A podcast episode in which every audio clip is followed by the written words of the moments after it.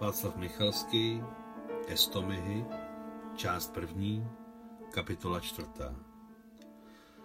Ach to byl vynikající světle šedý angorský svetřík s šálovým límcem, ozdobeným po krajích tmavě fialovým proužkem z téže vlny a se stejnou tmavě fialovou ozdobou na manžetách. A tmavě fialová blůzka z hedvábí. A polovlněná tmavě fialová sukně pod kolena Všechno bylo na pražském bleším trhu. Ale chodit tam měli sovětští důstojníci a vojáci kategoricky zakázáno. Proč? Ale kdo ví, tenkrát byla na spoustu otázek jen na odpověď nepatří se. Stejně všichni chodili. Zákaz je zákaz, ale život je život. Alexandra si také nemohla pomoct, tak strašně se jí chtělo na bleší trh. V pondělí 16. prosince 1946 přivezl vojenský kurýr z armádního štábu dopis pro velitele nemocnice, ze kterého vyplývalo, že jak sám velitel Ivan Ivanovič, tak Papikov, jeho zdravotní sestry Natálie s Alexandrou, tak Herakles Solomonovič budou v nejbližších dnech převeleni k další vojenské službě do tajné nemocnice v Moskvě. Do Alexandřiny rodné nemocnice. Alexandra to nemohla svěřit druhým lidem, například sympatickým Češkám, co pracovali v myčce nádobí, aby jí vybrali nějaké oblečení pro ní nebo pro někoho jiného, ale ne pro mámu. Vybrat dárek pro mámu mohla jen ona osobně. V tom byla ta potíž. Každý den v nemocnici vyprávěli o pražském bleším trhu nové zázraky. To už se nedalo vydržet. Alexandra se rozhodla promluvit se známou světovlasou Marisiou, napůl Polkou, napůl Češkou. Za prvé byly stejně velké a podobně stavěné a za druhé Marisia si již dávno vyčlenila Alexandru podle příjmení Dobrovskaja a chovala k ní zjevné sympatie, považující za vlastní. Alexandřina prozba byla v tom, že Marisej musela nejen doprovodit na blížší trh, ale i přinést domova padnoucí civilní oblečení. K tomu ještě podle českých měřítek přišla zima, takže kromě šatů a šátků by se ještě hodilo nějaký volný kabátek, ale bez bod se Alexandra rozhodla obejít. Vyřešila to tak, že si nechala své důstojnické boty. Kdo by si jich všiml? se slíbila vyplnit vše co nejlépe. Teď už zůstávalo vybrat jen den a vyzásobit se zbožím na výměnu. Americkou šunkou, cukerínem, cigaretami a vaječním práškem. Peníze tenkrát nebyly v kurzu. Lidé se chovali z nedůvěru jak sovětským, tak českým nebo americkým. Když se Alexandra Alexandrovna dožila pokročilého věku, začaly se v její vlasti takové výměné obchody na a Bátrem a určitou dobu tu nejhladovější po zrušení sovětské vlády a její výměny za antisovětskou, se to praktikovalo v velkém objemu. Odjezd do vlasti byl nařízen na sobotu 21. prosince a 19. ve čtvrtek pozvali Papikova, aby vystoupil se závěrečnou přednáškou na Karlově univerzitě, takže Alexandra měla den bez operací. Dlouho přemýšlela, jestli má říct o nadcházejícím výletu staré Nataše, nebo radši ne. Když jí to neřekne, vznikne spousta nepříjemností. A když řekne, jak se bude Nataša chovat? Řekla. Bála se, že jí Nataša poví, že je nána a vynadá jí. Ta se ale zamyslela, usmála a rozpačitě řekla, závidím, kdybych měla mámu naživu. V každém případě buď extrémně opatrná. Dokumenty si sebou neber, bude to tak lepší. Jedna věc je opuštění posádky a druhá důstojník. Ale to jsem nevěděla, že ti umřela máma, řekla Alexandra. Žijeme jako ve snu, promiň. Dělej, převlíkej se, uniformu a dokumenty nechám u nás. Pod krytím staré Nataši se Alexandře a Marisě podařilo nepozorovaně vyklouznout dříve připravenou skulinou za mandloní.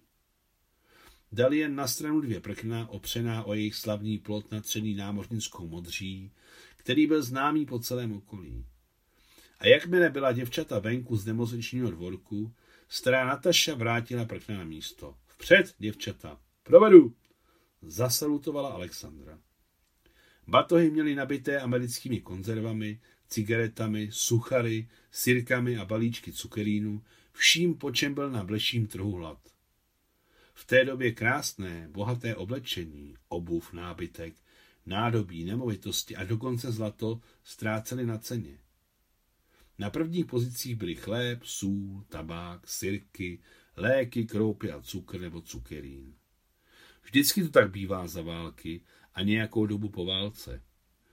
Potom se všechno pomalu vrací do starých kolejí a vnučce to připadá jako pohádka, že za dvoukilogramovou konzervu americké šunky vyměnila jí babička starobilý zlatý prsten s modrým safírem sběratelské ceny a ještě navíc dala náhrdelník z velkých živých zářivých perel.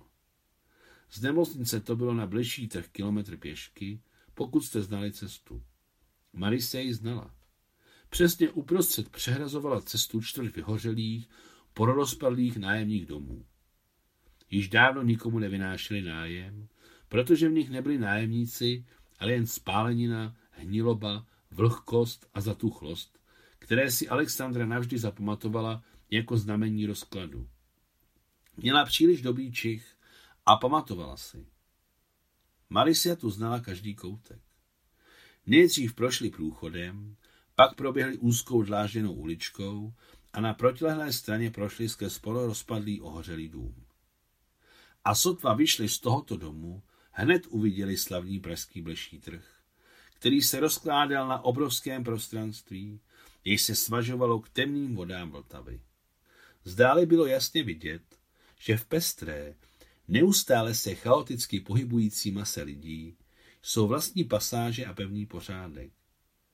Ale jak se k trhu přibližovali, ten pocit zmizel. Vše jako by se smazávalo a jednoduše se to hemžilo. Každý jednotlivý bod se pohyboval jakoby nesmyslně různým směrem a začalo být jasné, proč se takovému zhluku lidí říká právě takto bleší trh. Z nájemní čtvrtky k blešímu trhu to bylo 500 metrů a děvčata se ještě nezvládla zpamatovat, když došla na kraj davu jako k kraji propasti. To je ono, vykřikla náhle Alexandra a hrnula se do středu davu, vlekouc Marisu za sebou. Nějakým zázrakem se Alexandra dostala do potřebné řady a za dvě, tři minuty jich stály proti vysoké stařence s červenými tvářemi, která před sebou držela roztažený světle šedý angorský svetřík s šálovým límcem, ozdobeným tmavě fialovým proužkem. Nakupuj! zašeptala Alexandra Marisie a ta velmi rychle promluvila se stařenou česky.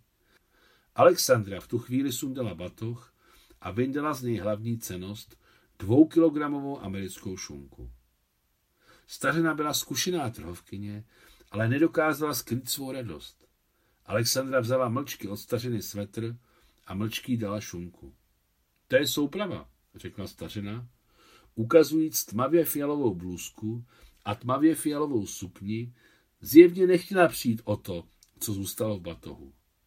Alexandra jí podala batoh a vzala si sukni a blůzku. Lícačka! Zašeptala jí netrpělivě do ucha Marisia. Vojska sovětské armády přešla tou dobou na zimní uniformy, takže na celém bleším trhu byli jen dva naši mládenci v ušankách. K lítačce to bylo 50 metrů a na volnou cestu také. Alexandra se nevrhla na útěk, ale šla důstojně, aby nepřitahovala zbytečnou pozornost. Marisa šla krok za ní. K lítačce zůstávalo 40 metrů a na cestu taky.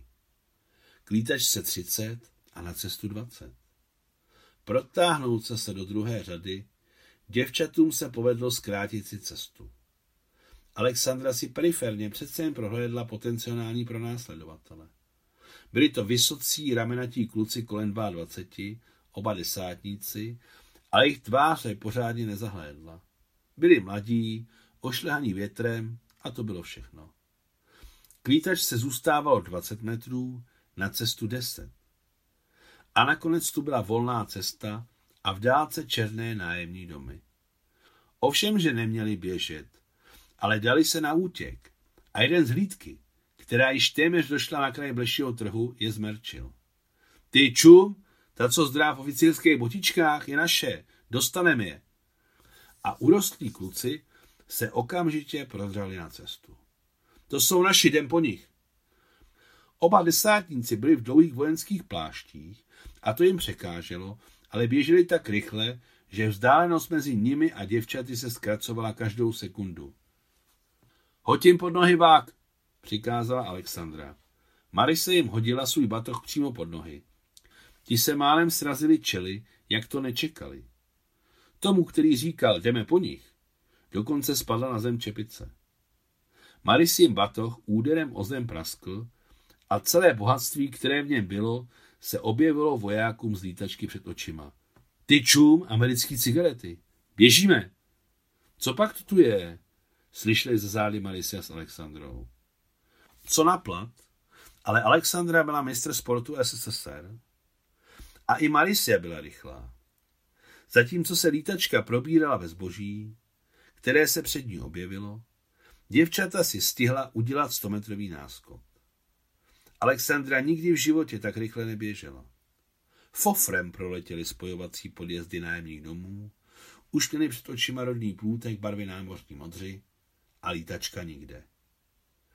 Kam by s takovou kořistí běželi? Jaký by to mělo smysl? Za deset minut již pili čaj u staré Nataši a se smíchem jí vyprávěli, co prožili. Trefila si velikost? zeptala se Nataša Alexandry. Na třicet kroků, odpovídala se smíchem červená Alexandra. Ten svetřík nám nezazářil jak sluníčko.